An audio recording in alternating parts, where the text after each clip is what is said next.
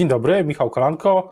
Zaczynamy Rzecz o Polityce. Państwa i moim gościem jest dzisiaj Katarzyna Lubnauer, posłanka Nowoczesnej. Dzień dobry. Dzień dobry Państwu.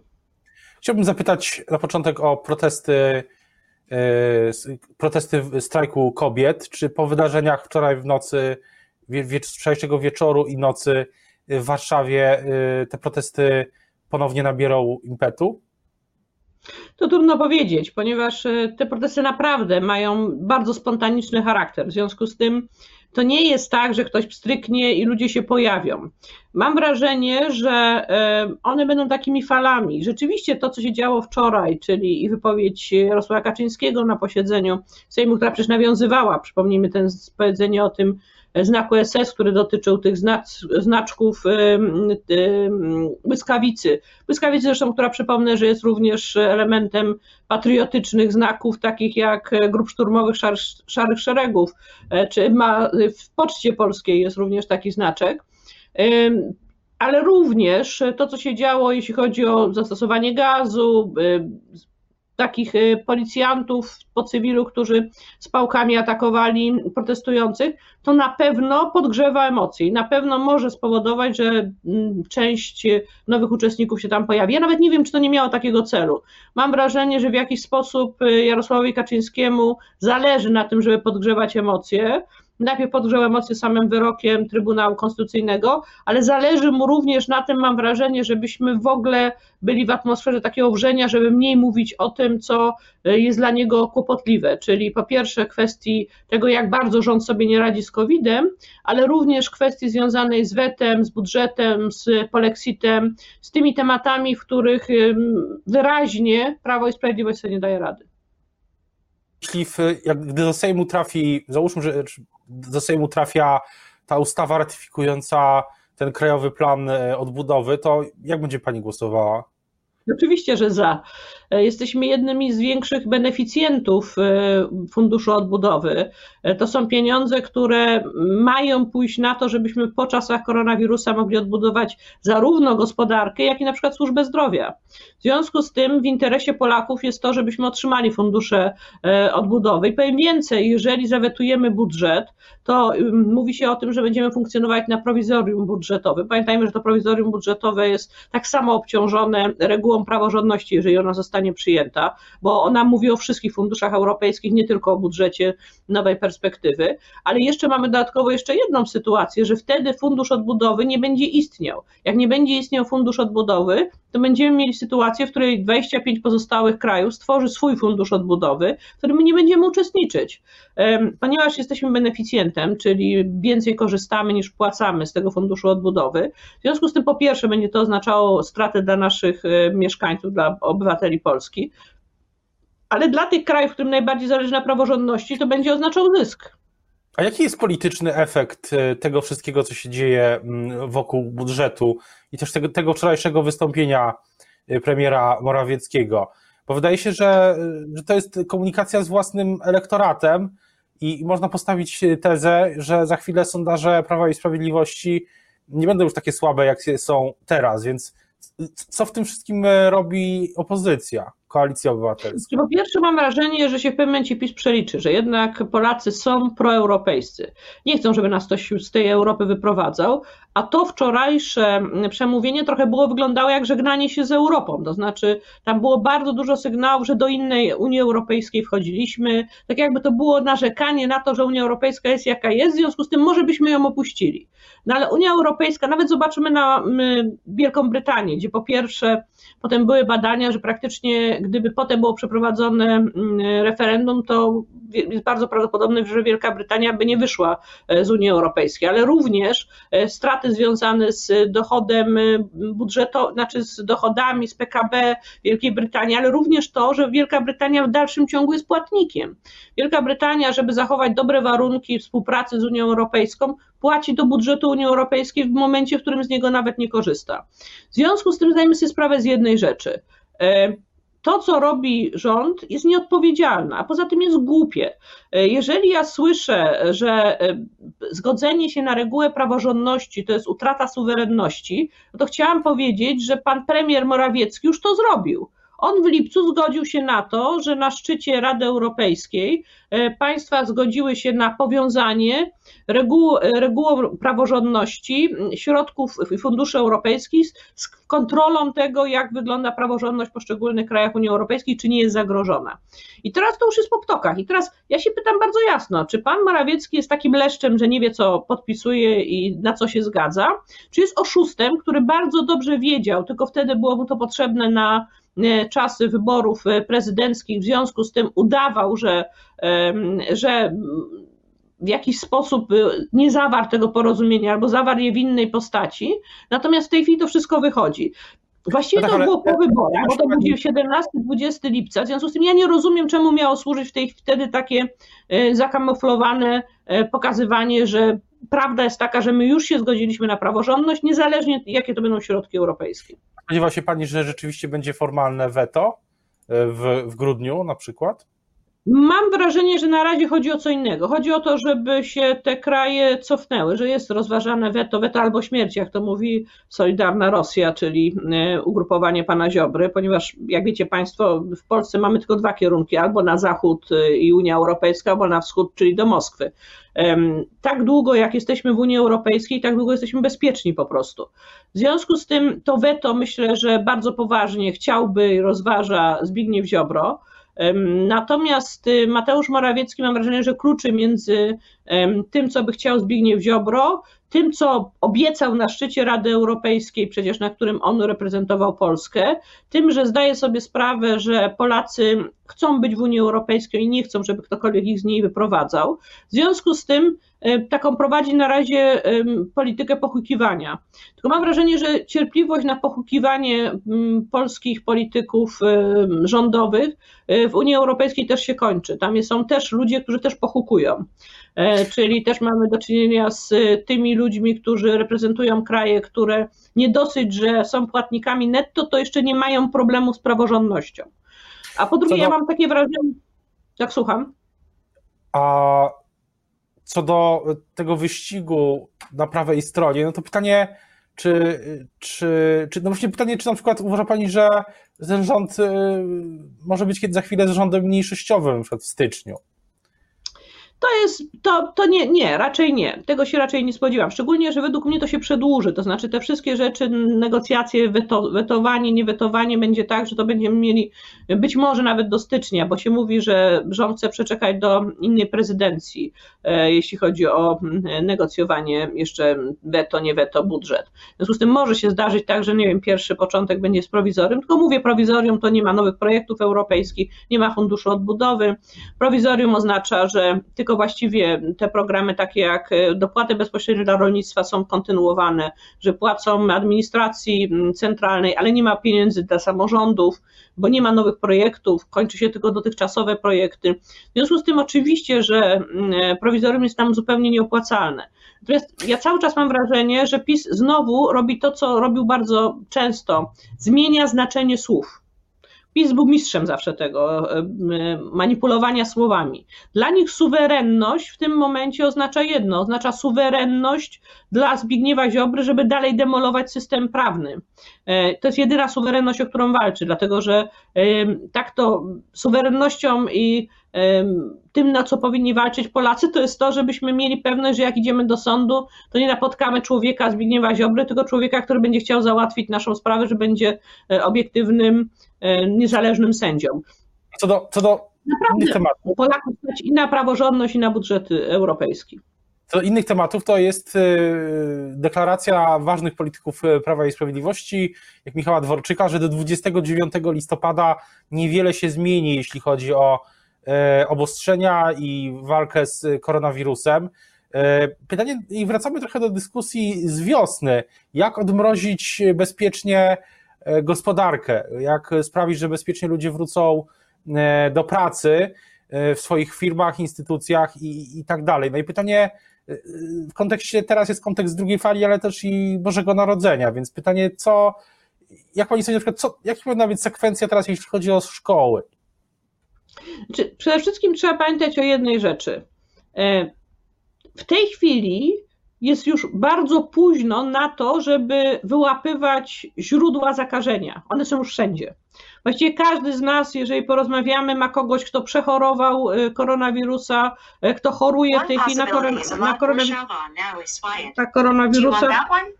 Przepraszam, Siri mi się zdaje się włączyło i uznała, że chce ją coś zapytać.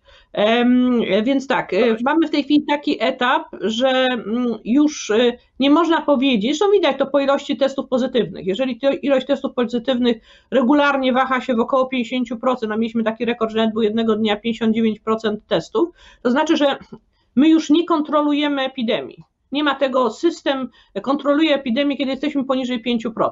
W związku z tym w tej chwili można powiedzieć, że po cichu mamy system y, szwedzki, czyli po prostu Polacy zarażają się. I oczywiście tylko tym, co jest czynnikiem, który powoduje, że musimy ograniczać tą ilość zarażeń, to oprócz śmiertelności, to jest kwestia wydolności Polskiej Służby Zdrowia. No i ona, jak widzimy, niestety y, jest na wyczerpaniu i co więcej, te rezerwy, które są stworzone, okazuje się, że są sztucznymi rezerwami. Mam na myśli Szpital Narodowy. Szpital Narodowy, który miał być wielkim takim propagandowym sukcesem, jest szpitalem, którym mm, pracuje kilkuset y, lekarzy, a mają 30 pacjentów, 30 paru pacjentów. I pokazują zdjęcia na Twitterze, że przyjęliśmy nowego pacjenta. W sytuacji, w której każdy, kto wie, jak co się dzieje w innych szpitalach, jest. W związku z tym, jeśli o szkoły. Więc tak, jeśli chodzi o szkoły, to myślę, że dość szybko powinny do szkół wrócić dzieci najmłodsze, dzieci klas 1-3 i powinny się uczyć czymś, co ja nazwała bańkami. To znaczy, jak przyjdą do szkoły, to nie powinni mieć zajęć z różnymi nauczycielami, tylko powinni mieć w ten sposób, że mają z tym swoim podstawowym nauczycielem nauczania początkowego zajęcia i, nie powin, i o innych porach w ogóle y, przerwy na przykład, żeby nie spotykać się w ogóle z dziećmi z innej grupy y, klasowej. Czyli ta jedna klasa, e, jeden nauczyciel i w takim układzie powinni, powinny pracować klasy 1-3. W przypadku klas 1-3 to jest bardziej możliwe, dlatego że one mają w ogóle mniej nauczycieli. Tam jest tylko kwestia, nie wiem, WF-isty, nauczyciela języków, ale niewykluczone, że te zajęcia należało przeprowadzać w szkole zdalnie. Czyli na przykład dzieci są w pracowni komputerowej z pomocą swojego nauczyciela nauczania początkowego, a y, Y, y, nauczyciele mm, angielskiego y, po prostu uczą je zdalnie, a przepraszam bardzo, a WF-u też uczy ich nauczyciel ten podstawowy. Dlatego, że po prostu powinniśmy... Ale kiedy? To powinien być jeszcze grudzień? Znaczy, wydaje się, że w grudniu jest o tyle ciekawie, że grudzień tak naprawdę jest krótki, dlatego że potem się robią święta i potem do nowego roku dzieci i tak nie chodzą do szkoły.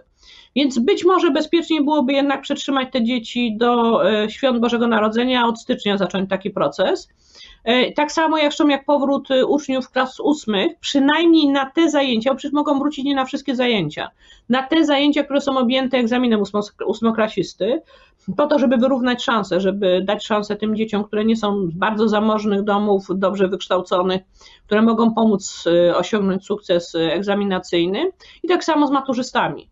W przypadku maturzystów być może, ponieważ to są inne szkoły, w ogóle można było wrócić też wcześniej trochę, być może już nawet w grudniu, ale też w takich zespołach, gdzie się przygotowują do egzaminu, do przedmiotów, y, przedmiotów maturalnych, a cała reszta y, nauczanie zdalne. Natomiast y, jest pytanie o jest pytanie o ten, o gospodarkę. Co z gospodarką? Bo wiemy, że w rządzie jest, wiemy, że w rządzie jest pewnego rodzaju z gospodarką, jak ją odmrażać. No i też, też, też pytania o tą strategię, na przykład sklepy wielkopowierzchniowe, na przykład no i usługi. Znaczy, Jest wydaje się, że. Pani zdaniem? Znaczy tak, wydaje się, że sklepy wielkopowierzchniowe to będzie problem do, do świąt. Dlaczego? Dlatego, że jeżeli odmrozimy je z dniem 29 listopada, to nie wiem, czy pan kiedyś był w sklepie e, przed świętami, to nawet w normalnym układzie, kiedy nie mamy przerwy, gdzie te sklepy są zamknięte, no to jest po prostu tłum. Znaczy, nigdy nie ma takich tłumów jak przed świętami. W związku z tym wydaje się, że e, przynajmniej jeśli chodzi o sklepy wielkopowierzchniowe, e, ten czas zamknięcia powinien jednak być do Bożego Narodzenia. Natomiast nie ma takich samych powodów, żeby w tym samym układzie były zamknięte restauracje, żeby w tym samym układzie były zamknięte miejsca takie jak siłownie, jak kluby fitness. Tam trzeba wprowadzić bardzo jasne zasady, które muszą być spełnione, czyli po prostu musi mieć bardzo jasną zasadę osoba prowadząca klub fitness, że jeżeli jest w stanie wprowadzić, nie wiem, przegrody pomiędzy poszczególnymi narzędziami, no takimi urządzeniami do ćwiczeń, tak żeby te osoby, które tam przebywały, nie miały kontaktu. Jeżeli jest w stanie zapewnić ktoś, kto prowadzi restaurację, że jest w stanie tak ustawić stoliki, żeby odległość między stolikami przekraczała, nie wiem, dwa metry, albo jeżeli nie przekracza dwóch metrów, to żeby była płyta pleksji albo szklana przegroda, czyli wprowadzić zasady, które pozwalają tym firmom otwierać się wcześniej. Czyli na zasadzie takiej, jeżeli nie spełniasz, to prowadzisz cały czas taką działalność ograniczoną, jak jest w tej chwili, ale jeżeli spełnisz pewne wymogi, to możesz się otwierać.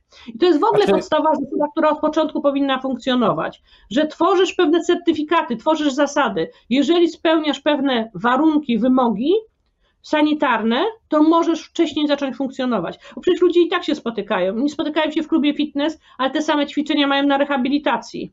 I co na jednym miejscu, w jednym miejscu się nie zarażają, a w drugim się zarażają. No niestety tak, tak to nie działa.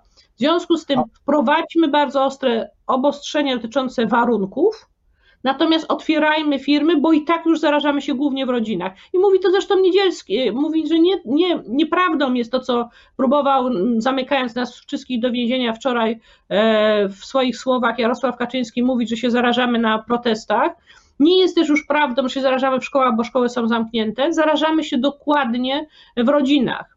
I w tym momencie. Pani, pytanie tylko, czy pytanie samą komunikację rządu, bo rząd przedstawił ten wskaźnik e, i przedstawił taką. E, kilkanaście dni temu przedstawił e, pewnego rodzaju kryteria, przynajmniej tak się. No tak, poczekaj pan, jeżeli się wprowadza jakiekolwiek kryteria, to trzeba spełnić drugi warunek, Trzeba robić wszystko, żeby te kryteria były obiektywne. My wiemy, że w tej chwili mamy sytuacje, w których y, w szczycie y, liczby nowych zachorowań ilość testów wynosiła nawet 80 tysięcy, a ostatnio nie wychodzimy powyżej 50 paru tysięcy, a były dni, w których tych testów było 35 tysięcy. I oczywiście zrzuca się odpowiedzialność na lekarzy POZ-u, ale lekarze POZ-u wykonują testy zgodnie z wytycznymi, które dostają z góry, czyli w jakich przypadkach mogą ludzi kierować na testy. Jeżeli nie testuje się w ogóle rodzin, jest na przykład sytuacja, w której jest jedna osoba chora, pozostałe są kierowane na izolację, w momencie, w którym nie są, jeżeli są, nie są pełnoobjawowi, nie są testowane e, te osoby. W związku z tym, jeśli zresztą mówi, że to jest w tej chwili strategia testowania osób objawowych. Tylko, że problem polega na tym, że też to, co powiedział Horban, że oznacza to, że około pięciu razy więcej ludzi choruje. Czyli jeżeli statystyki widzą tylko kawałek rzeczywistości, i pan premier wychodzi i mówi, że jeżeli ten wskaźnik będzie poniżej 70, to możemy mówić o tym, że mamy opanowaną pandemię i nie będziemy zamrażać, nie będzie kwarantanny narodowej, ale równocześnie testuje tak, żeby nie wychodzić powyżej tych 25 tysięcy. Ale to um, uważa pani, że nie zaniża rząd sztucznie zaniża. No przecież to nawet rząd przyznaje, że są błędy. Przy, znaczy, wydaje mi się, że nawet wczoraj Niedzielski mówił, że są błędy w tym e, informacjach ale, ale tylko, tylko, że, tylko, że jeśli e, rząd chce odwlec e, lockdown, no to wystarczyłoby, żeby ustalił ten wskaźnik na innym no poziomie. A, I dlatego uważam, że nie ma, nie, nie ma generalnie żadnych dowodów na to, że to, że ta liczba testów jest sztucznie zaniżana. No przepraszam, tym, tym, wie pan, jest bardzo prosty dowód na to, że jest zaniżana liczba testów. Nie oczywiście tych, które oni wiedzą są pozytywne, tylko za, liczba wykonywanych testów przez e, publiczną służbę zdrowia. E, najprostszym e, dowodem jest to, że jeżeli pan zobaczy statystyki międzynarodowe dotyczące ilości pozytywnych testów w stosunku do wszystkich wykonywanych testów, to my jesteśmy na czele. Był moment, jeden dzień, w którym wszedł przed nas Meksyk bodajże ale to było tylko jednego dnia, bo następnego dnia już mieliśmy wyższy wskaźnik niż w Meksyku. Na całym świecie testuje się więcej osób w stosunku do liczby zakażonych. Co to oznacza? Kontrolowanie, można mówić o kontrolowaniu epidemii, kiedy ten wskaźnik jest poniżej 5%, czyli mniej niż 5 na 100 osób y, przetestowanych ma test pozytywny. a my w rekordowym momencie mieliśmy 59%, czyli dwie praktycznie na trzy osoby testowane były, miały pozytywny test. E, I teraz to tylko zależy od rządu, czy powie komuś, kto jest w POZ, który kto kieruje na testy, jeżeli pan kieruje męża, to proszę skierować też żonę i dzieci. To jest e, pytanie, czy to też jest pytanie do ministerstwa e, to jest o, to, manipulacja. O, o, kryteria. Teraz już bardzo za, dziękuję za rozmowę Państwa i moim gościem była Katarzyna Lubnauer, posłanka Nowoczesnej. Dziękuję bardzo. Dziękuję bardzo i dumnie chodzę z, z znakiem błyskawicy, mimo tego, że pan premier Kaczyński mówi, że to SS. Bo to jest błyskawica, która ma kobiet. Dziękuję bardzo. Ja Sejmu zobaczymy, co się wydarzy. Dziękuję, do usłyszenia i do zobaczenia. Do zobaczenia.